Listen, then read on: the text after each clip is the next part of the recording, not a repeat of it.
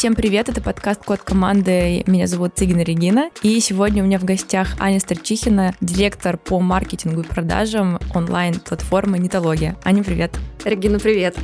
Спасибо тебе большое, что согласилась со мной записать этот подкаст. Сразу же будем честны со всеми, кто нас слушает. Это наша вторая итерация. Аня была первым человеком, кто записал со мной первый подкаст в коде команды. Это было зимой, и я была на каких-то диких, не знаю, эндорфинах или чем-то, короче, неприземленном, и подкаст получился поверхностный. Мне не очень понравилось, как я его сама вела, и вообще это, в общем-то, было странно. Короче говоря, про факапы, это был мой факап, и сразу же говорю всем, чтобы все знали, что ничего идеального не существует. Но Аня приехала в Питер, я не могла упустить такую возможность тебе предложить еще раз записать, поэтому огромное спасибо, что согласилась. И вот мы сегодня в солнечном Петербурге будем болтать про твой код команды, как ты управляешь своим гигантским, даже двумя отделами в Нетологии. Да, Регина, еще раз привет, здорово, что позвала. Я надеюсь, что наша вторая попытка будет супер крутой. Вот, поэтому давай начинать. Супер. Сегодня хочется поговорить про то, как ты совмещаешь в себе роль руководителя отдела продаж и отдела маркетинга.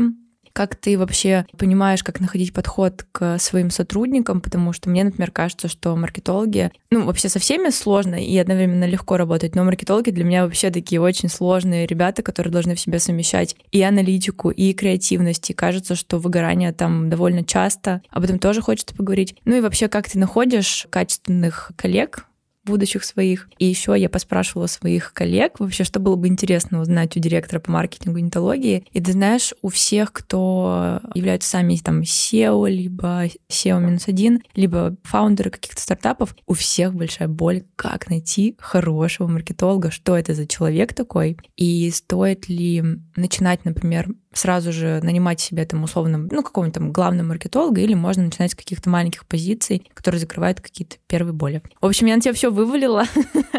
Я чувствую, будет суперинтересный разговор. Хочется вот вообще про такой вот people management и формирование команд сегодня поговорить. Но начнем, конечно, с базового. Вообще расскажи про себя, с чего ты начинала, как ты доросла до позиции директора по маркетингу и продажам Нетологии. В маркетинг я попала, можно сказать, практически случайно. По образованию я вообще математик-программист, но в какой-то момент обучения поняла, что мне не совсем это интересно. Мне интересны цифры, но не хватало какой-то вот этой креативности, да, которая как раз дает маркетинг и рекламная сфера. Вот, и когда на третьем курсе я искала работу, я попала в рекламную агентство, занималась там всем, условно, это был как интернет-маркетолог, и поняла, что это здорово, это интересно, и хотелось бы в этом развиваться. После, когда я переехала в Москву, я уже попала в агентство, которое занималось SEO, да, поисковым продвижением. Там я проработала как раз 5 лет, доросла до руководителя SEO-отдела, но поняла, что мне хочется попробовать in-house поработать. И я знала Нетологию уже давно, до того, как устроилась, потому что у нас очень крутое медиа, я как спец по SEO очень часто там в статьях черпала вдохновение, и я нашла в компанию, пришла познакомиться, прошла, помню, очень много интервью, тогда еще, да, Максим Спиридонов, владелец, непосредственно тоже участвовал, мы с ним тоже общались, разговаривали. И это был, получается, 2015 год, конец 2015, да, я пришла на позицию интернет-маркетолога, отвечала за контекст SEO и таргетированную рекламу, и вот спустя такой период, да, почти сколько будет? 8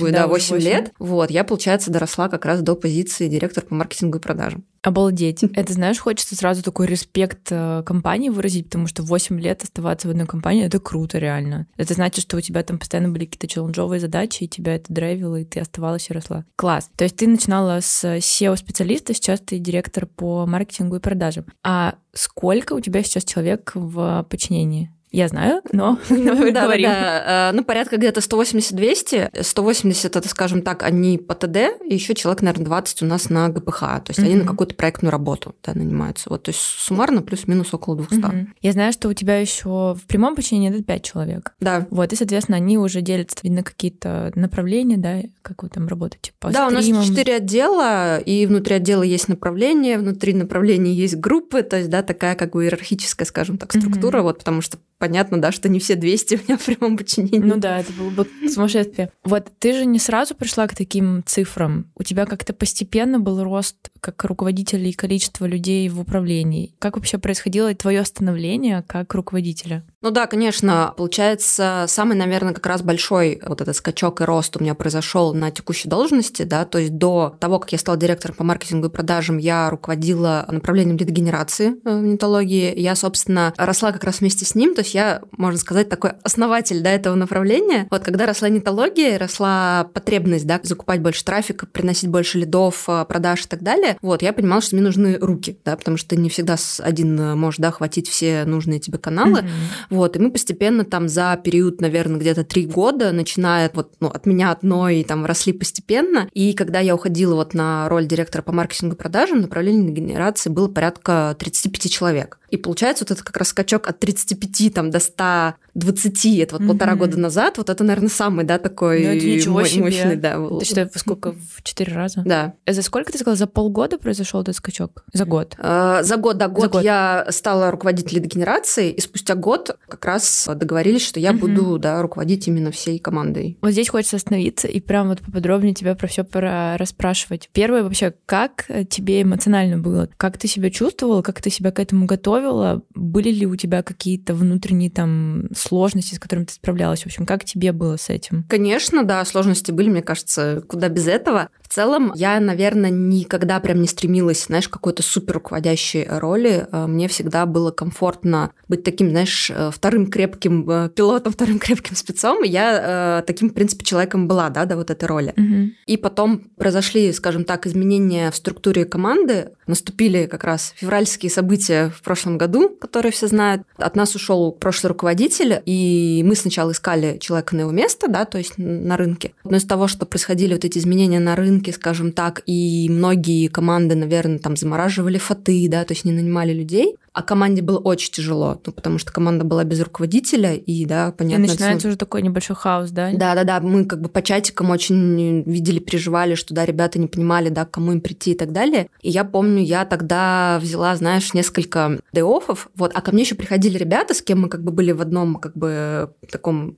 В одной горизонтали. Да-да-да, в одной горизонтали. И они меня очень в этом как бы плане поддержали, да, они говорят: Ань, давай, мы, типа, очень хотим... чтобы ты, да, стал нашим руководителем, ну, типа, там, подумай, пожалуйста, ну, давай, было бы, типа, здорово, мы бы тебя очень поддержали. Вот, я взяла тогда несколько дэй-оффов, и, знаешь, прям как-то постаралась себя представить в этой роли, как-то так с ней немножко пожила, я никому ничего не говорила, то есть я вот, как бы, знаешь, внутренне для себя приняла какое-то вот это решение и постаралась почувствовать, насколько, да, я себя буду ощущать. И спустя, как бы, пару дней я поняла, что, в принципе, меня не вызывает это какого-то, да, там, отторжения, какого-то негатива какого-то. Знаешь, вот бывает, когда у тебя какое-то тяжелое решение, и у тебя прям вот организм не хочет вот его принимать, ему прям плохо, не знаю, тяжело. У меня такого абсолютно не было, то есть я чувствовала, что мне интересно это попробовать, я хочу это попробовать, вот, и я вышла после выходных, написала генеральному директору, вот, говорю, так и так, говорю, я бы хотела себя попробовать в этой роли. А какие у тебя были страхи? Ты взяла вот эти дэй-оффы, о чем ты думала все эти дэй-оффы, то есть ты боялась, что, я не знаю, будет большее количество людей, там тебя на всех не хватит. Или ты не совсем понимала, как выстраивать структуру, или она у вас уже была, и тебе нужно было там ее просто дальше продолжать процессить. И хочется проговорить, чтобы они понимали, что, во-первых, это точно нормально,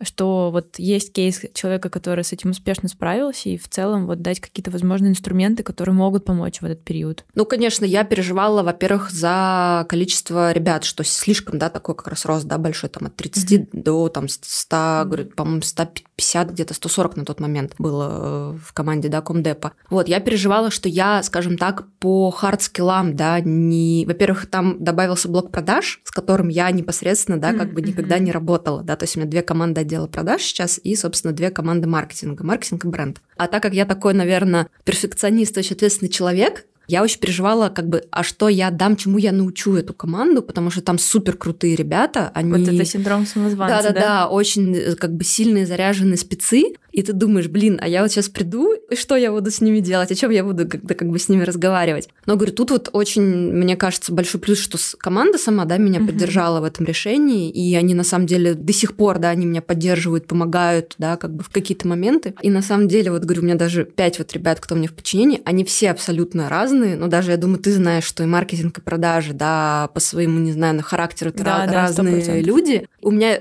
со всеми разный фреймворк общения, да, со всеми разные one-to-one, и вообще по-разному подходят. Вот с кем-то чётенько прям там, не знаю, по табличке, с кем-то это абсолютно свободный разговор, и это нормально. Угу. У тебя был какой-то вот период адаптации самой, и как ты тоже с этим справлялась? То есть вот, например, да, если сравнить точку А, где там у тебя была маленькая команда, и точку Б, где у тебя уже команда кратно больше, вот можешь рассказать, в чем для тебя была разница, где свои подводные камни, может быть, да, и в чем сложности, чему ты новому училась, чтобы управлять таким большим уже коллективом? Смотри, мне кажется, мой период адаптации, наверное, на мой взгляд, занял, наверное, где-то полгода точно. Это, кстати, стандартно, даже когда новенький выходит, ему где-то полгода, чтобы вообще... Да, вот, потому что как бы ты процессы уже внутри компании знаешь, да, но ты, во-первых, выходишь на несколько новый уровень, да, когда ты становишься уже, скажем так, SEO-1, у тебя меняется, скажем так, твое окружение, да, ты больше взаимодействуешь как раз с коллегами, да, уже в другой, скажем так, наверное, вертикали, да, ну то есть... И качество, и суть решения другие становятся.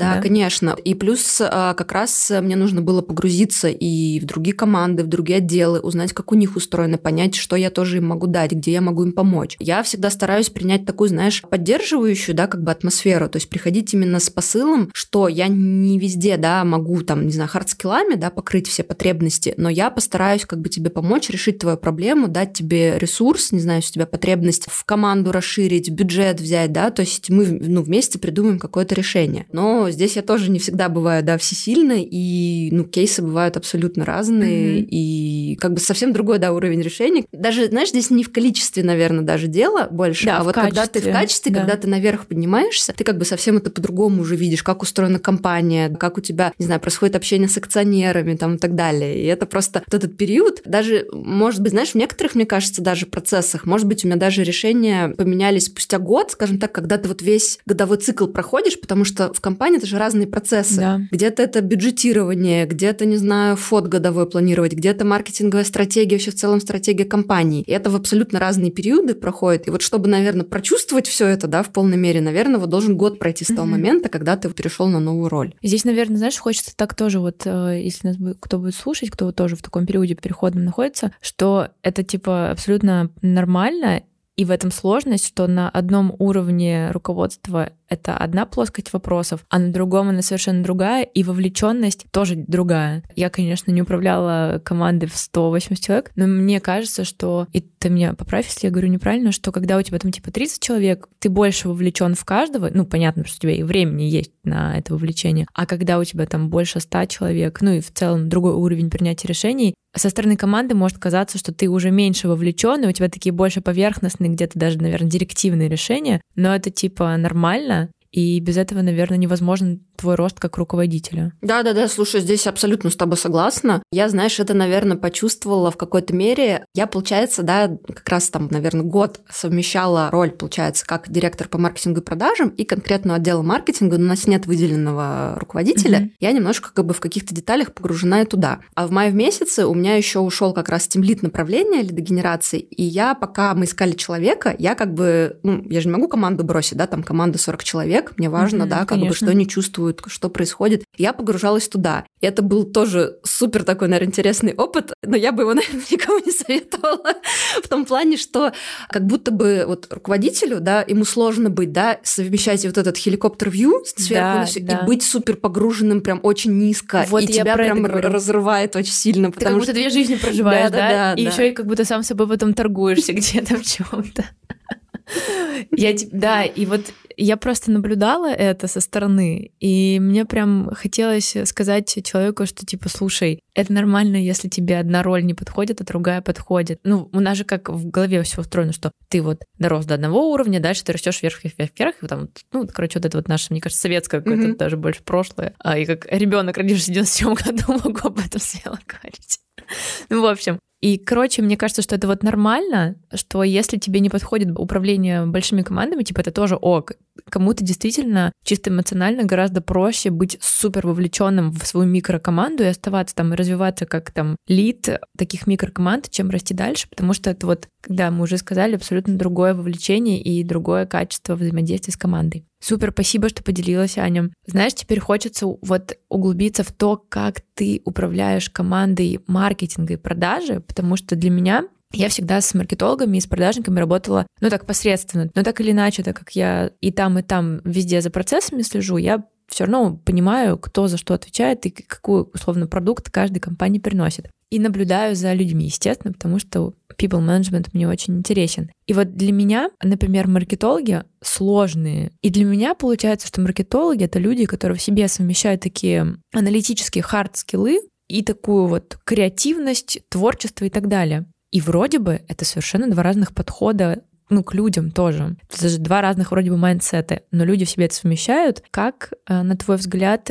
ими управлять, наверное, чтобы всем было комфортно, и они не вырали. Я вот поняла, к чему я все это спрашиваю. Так как я сама работаю с командой художников, я понимаю, что они довольно часто выгорают. Потому что люди творческие, хочется создавать, креативить, но ты все равно в каких-то рамках находишься. И, соответственно, привожу параллель с маркетологами. Наверняка там тоже хочется креативить. Ну, условно, ты креативишь, но в тех рамках, которые есть. И это как бы уже вроде бы не совсем креаторство. И как будто бы, когда ты долго этим всем занимаешься, ты, соответственно, быстрее выгораешь как творческая личность. Как ты, как руководитель, именно говоря про маркетологов, помогаешь им не выгорать или предвидишь то, что вот сейчас это произойдет? Даже, наверное, интересно это узнать вот у тебя, как у самого, как у маркетолога, да, то есть как в себе этот огонек творческий поддерживать. Да, я тебя поняла. Ну, слушай, смотри, у нас, наверное, мне кажется, есть определенная, я бы сказала, специфика оттеха, да, образования, что у нас, наверное, прям нету совсем такого какого-то прям, не знаю, дикого креатива, который там сжигает, как, не знаю, ну, ребята там авиасейлс очень крутые, там штуки очень совсем крутые, делают, да. Вот. Сейчас, извини, вот ты сказала точно, к этому же вопросу тогда задам вот, наверное, сужающий. В оттехе, наверное, нету таких диких креативов, но все равно рынок образования и онлайн, он же сейчас как будто бы вообще перегрет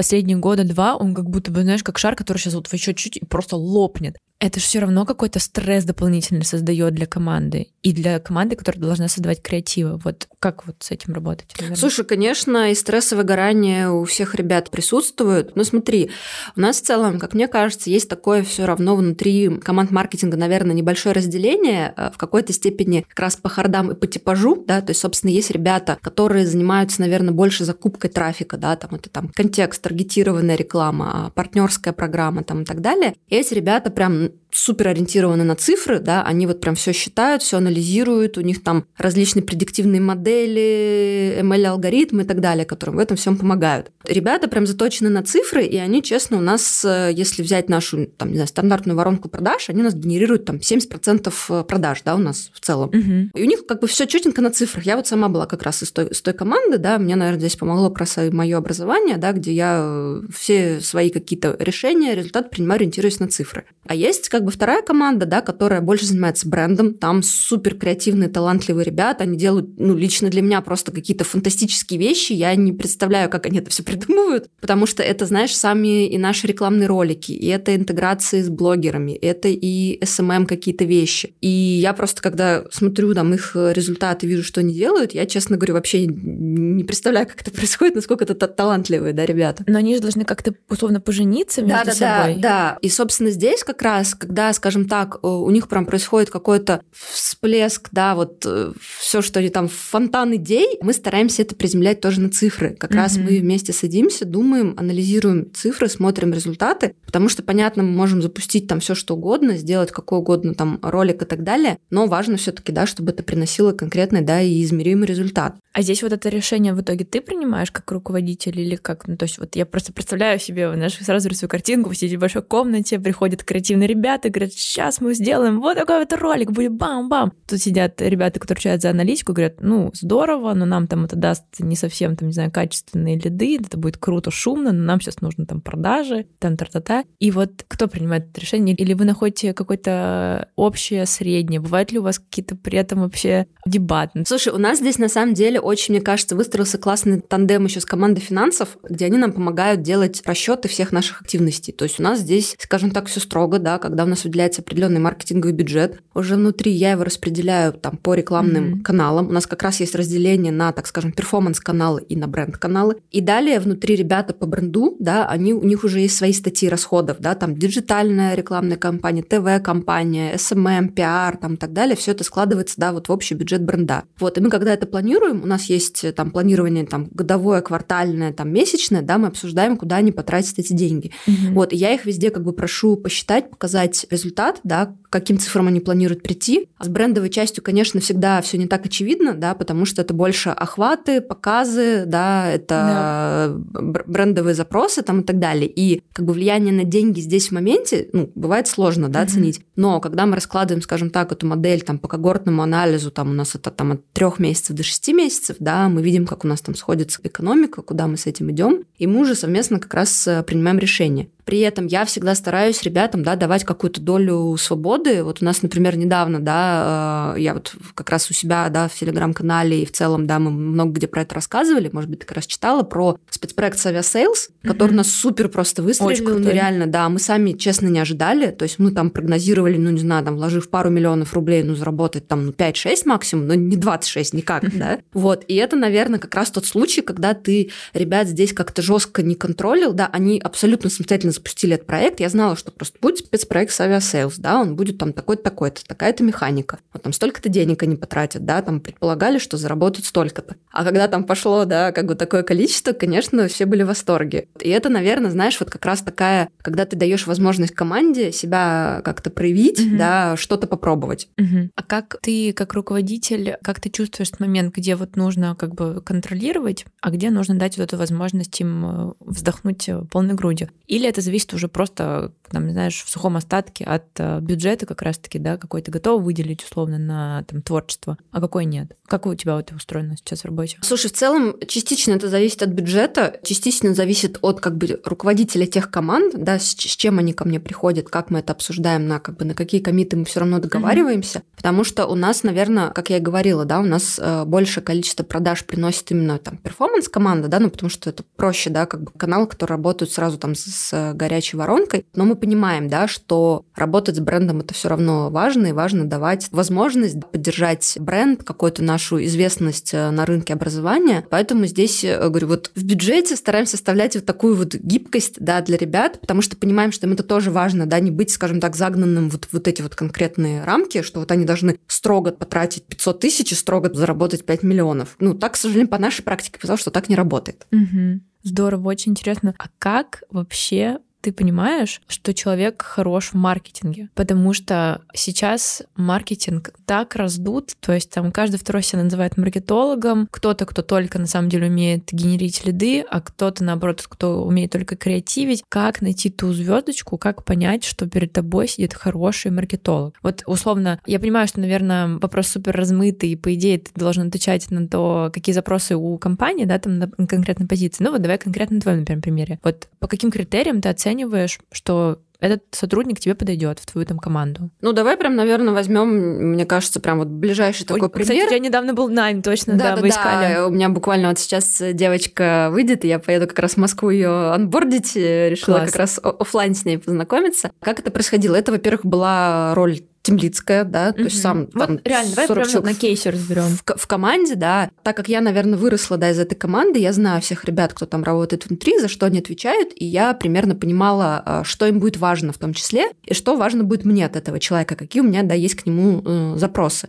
И, собственно, мы составили там совместно с HR-ами, ну, а какие у тебя есть запросы к лиду, например? У меня, собственно, это, опять же, работа с цифрами, умение прогнозировать все воронки. Это первое, да? Да, это потому что мы работаем плотно с финансами, нам важно, да, защищать все наши маркетинговые модели. Вы даете какой-то кейс, чтобы это проверить? Да, мы даем тестовое, да, как раз посчитать воронку по нашему, да, направлению и показать умение работать с цифрами. Соответственно, дальше это опыт работы как раз, в принципе, наверное, ну, там, со всеми диджитальными каналами, да, то есть человек в какой-то степени либо сам это руками когда-то работал, не прямо сейчас, да, то сейчас он, понятно, может быть, уже, например, тимлидом, просто хочет поменять либо там сферу, либо компанию, но как бы в прошлом у него в опыте он непосредственно работал руками хотя бы одним там из там несколькими каналами, с кем он будет потом с ребятами работать. Вот, то есть это больше, наверное, такая как бы хардовая, да, как бы часть. А дальше, наверное, знаешь, ты уже смотришь на опыт человека, что он у себя как бы описывает в резюме, как он как раз тоже структурирует какие-то свои мысли, какие кейсы он там подсвечивает. А нам же... Ты прямо ориентируешься, что написано в резюме, да, и как? Конечно, да. Был отсев по этому критерию. Опять же, было важно, чтобы уже был опыт управления командой. Вот. Сейчас, извини, а какие у тебя red flags? Когда ты читаешь, например, резюме, вот что-то вот ты видишь и думаешь, так, нет, это как-то нам не подходит, например. Вот что за отсев, как вы... понимаете, что вам не подходит человек по резюме? Слушай, там, наверное, в большей степени отсев происходил по каким-то тематикам, по компаниям, в которой работал человек, да, который мы понимаем, что нам, например, не подходит, да. То есть по релевантному опыту. Да, скорее по релевантному опыту. В какой-то степени, наверное, знаешь, по структурности мысли, потому что бывает, да, где в резюме человек просто, как, не знаю, поток сознания на тебя вываливает, и ты, прочитав, ты просто понимаешь, что ты ничего не понял, он пытается описать. Кстати, важный поинт, кто будет нас слушать, отвечайте всегда на себя на вопрос, вот вы написали, а потом, что я здесь хочу донести, чтобы было понятно, да. Да, и мне кажется, важно, я знаю, что, по-моему, в HeadHunter есть такая функция, опять же, ты можешь делать несколько резюме и отправлять непосредственно то, которое ты хочешь вот в компанию, чтобы под нее немножко опыт, да, свой как бы подсветить, когда ты откликаешься под нужную, да, как бы вакансию, потому что мы в вакансиях прям очень подробно описывали, что нам важно там управление столько-то там людьми минимум, работа там с такими-то бюджетами, там такие-то каналы, такие-то команды, вот, ну, чтобы, знаешь, как бы опыт человека был максимально, да, как бы релевантен под это. Да. Также там смотришь, если какое-то, например, сопроводительное письмо было написано, как бы вообще в целом человек там знает про тех, не знает, потому что нам вот важен был около, ну, либо тех, либо около опыт, это чаще там Яком, да, потому что ребята умеют работать там с большими объемами данных. И ты, в принципе, просматриваешь и как бы уже видишь, говорю, в основном по структуре, по опыту, по тем компаниям, что человек как бы хотя бы вот этот первичный, да, твой отбор проходит. Дальше, насколько я знаю, когда я давала ок уже HR, да, то есть там, например, у нас была такая приоритизация, там циферка там 1, 2, 3, с каким приоритетом HR будет звонить этому человеку, да, потому что откликов как бы очень много. HR, скажем так, проводит свой скоринг, больше как раз уже опрашивая человека, как раз какой у него был непосредственно опыт, который нам интересен, да, действительно, какие это были бюджеты, какие это были команды. Потому что мы поняли, что когда человек, например, управлял, не знаю, 2-3 людьми, и потом приходит к нам к 30, ну, ему будет сложно. Ну, вот то, что мы с тобой говорили как раз, да. Да-да-да, или когда у нас были как бы случаи, когда мы все-таки созванивались с человеком, а он больше, знаешь, управлял проектной командой, то есть не внутри у него были подчиненные, а вот соседних отделов, это нам тоже не совсем подошло, потому что как бы у него не было такого опыта, знаешь, анбордить кого-то в команду, растить его в команде, там какие-то решать сложные кейсы, именно, да, именно как бы, когда человек непосредственно под тобой, а там он к тебе как к руководителю приходит, да, и просит как бы помощи. Вот, и мы вот так вот постепенно как бы, знаешь, в процессе тоже вырисовался такой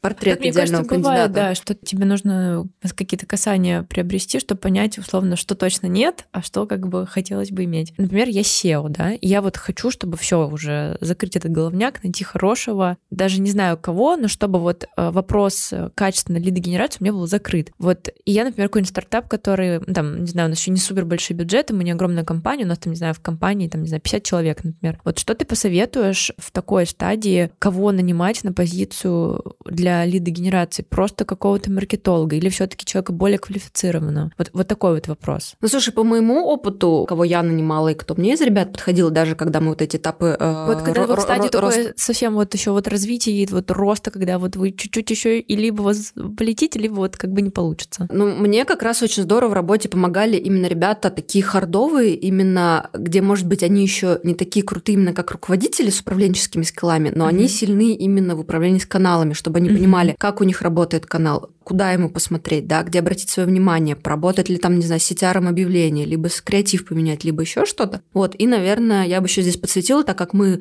на удаленке уже достаточно давно, как Нетология, да, мы там уже там, больше 5 лет, у нас, то есть, процесс удаленно все выстроены, и важно, чтобы вот этот человек, да, он умел мог прийти там к руководителю или там наоборот, если ребята под ним, да, кто-то руками что-то делает, смочь прийти, поговорить с ними, обсудить, накидать гипотезы, найти какие-то точки решения, то есть почему эти лиды холодные, что с ними не так. Действительно ли они холодные или, не знаю, там бывает такое, что отдел продаж так дает, да, обратную связь, но там в отделе продаж тоже свои нюансы, если они хотят как бы быстрее лидов закрывать и как бы с холодными не очень любят работать. Да. И поэтому они могут говорить, что это вы нам холодные, да, пригоните нам там, не знаю, супер горячих с контекстной рекламы. Вот, а так не всегда это работает, и важно как раз, да, вот уметь договариваться, уметь совместно тоже, да, решать эти вопросы. Супер, спасибо большое. Ну, наверное, последний вопрос. Как ты считаешь, все-таки для руководителя, который уже управляет таким большим количеством людей, твои там, не знаю, топ-3 или, ну, можно не три, может быть, тебе их два,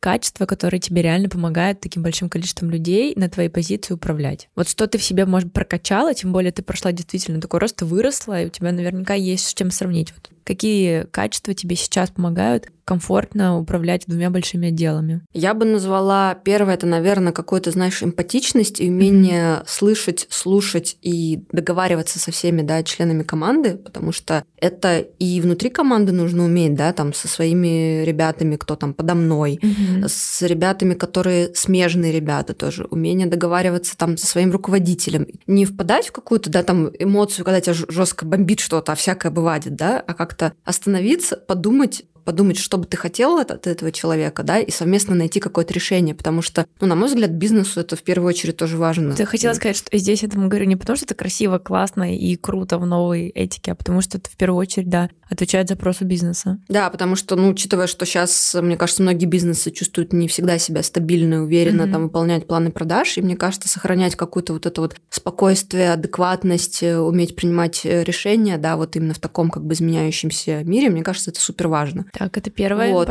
Второе я бы назвала, конечно же, наверное, умение все-таки работать с цифрами и принимать решения. Для меня лично это просто must-have, потому что иначе, ну, как бы очень много запросов приходит, да, даже мы внутри, когда ищем какие-то, не знаю, выходы на новые рынки, еще что-то, то есть приходит очень много запросов, и ты должен как-то это все приоритизировать. Оцифровка процессов, я с тобой супер согласна. И... Даже на микропроцессах я считаю, что оцифровка — это вообще самое главное, что может быть, на что есть опереться, сухие факты. Тут уже ничего никуда и в сторону не уйдешь. Да, и, наверное, я бы еще сказала, знаешь, умение давать честную обратную связь, причем она тоже работает в две стороны, в том плане, что и ты ее даешь своим ребятам, они тебе ее дают, да, то есть честно приходят и говорят, там, не знаю, Ань, я вот переживаю, у нас там происходит то-то, то-то, давай там подумай вместе, типа, что мы с этим, ну, сможем сделать, вот чтобы там и мне было комфортно, и тебе было комфортно. И также, наверное, это работает, когда ты как руководитель, ну, как я, да, могу тоже прийти к своему руководителю и то же самое, да, как бы это сказать, то есть там не побояться, диалог, а подсветить, важно. Да, там, слушай, ну, вот честно, там сейчас все горит, все в огне, я не справляюсь, давай тоже подумаем, как, ну, вместе мы найдем какое-то решение. Вот, я понимаю, что здесь, наверное, самое тяжелое во всем этом, наверное, SEO-компании, да, которому, скажем так, сверху некому прийти с такими, да, вещами, и я, честно... Он идет к какому-нибудь коучу или психотерапевту. Видимо, да, потому что я, честно, вообще не представляю, как эти ребята столько всего выдерживают, и поэтому, ну, мне кажется, это действительно важный скилл, потому что многие же, ну, боятся обидеть, боятся там что-то сказать, думают, блин, как я потом буду работать, да, с этим человеком, если я ему там все выскажу, у меня там... ну, еще, наверное, такой, знаешь, важный момент как раз, наверное, не копить, когда вот тебя что-то не устраивает по чуть-чуть, а потом оно 100% бомбанет, а стараться вот все-таки в моменте, когда вот тебя что-то триггернуло, и ты такой, блин, вот что-то меня это задевает. 100%, да, это прям, мне кажется, вообще очень важно не бояться. Но это вроде бы так легко об этом говорить, но, наверное, стоит один раз попробовать и понять на себе, почувствовать, как это легко сразу дальше становится работать. Вот. Аня, спасибо тебе большое, получилось. По-моему, сегодня вот реально получилось классно. Я, по крайней мере, много чего нового для себя узнала. Мне было супер приятно с тобой пообщаться. Я тебе желаю дальше продолжать развиваться, нанимать крутую команду, наслаждаться своей работой. Вот, и, в общем, просто оставайся собой. Спасибо, что пришла, было очень интересно. А вы подписывайтесь на телеграм-канал Ани, там всегда супер много интересной информации от первого лица Нетологии. Подписывайтесь на мой телеграм-канал, там не очень много информации, но что-нибудь я расскажу вам про управление проектами в геймдеве. Вот, спасибо всем, кто нас дослушал. Аня, еще раз спасибо, и что, все, всем пока. Да, Регин, спасибо, да, что позвала, очень рада была с тобой видеться и поболтать. Да, спасибо. Всем пока.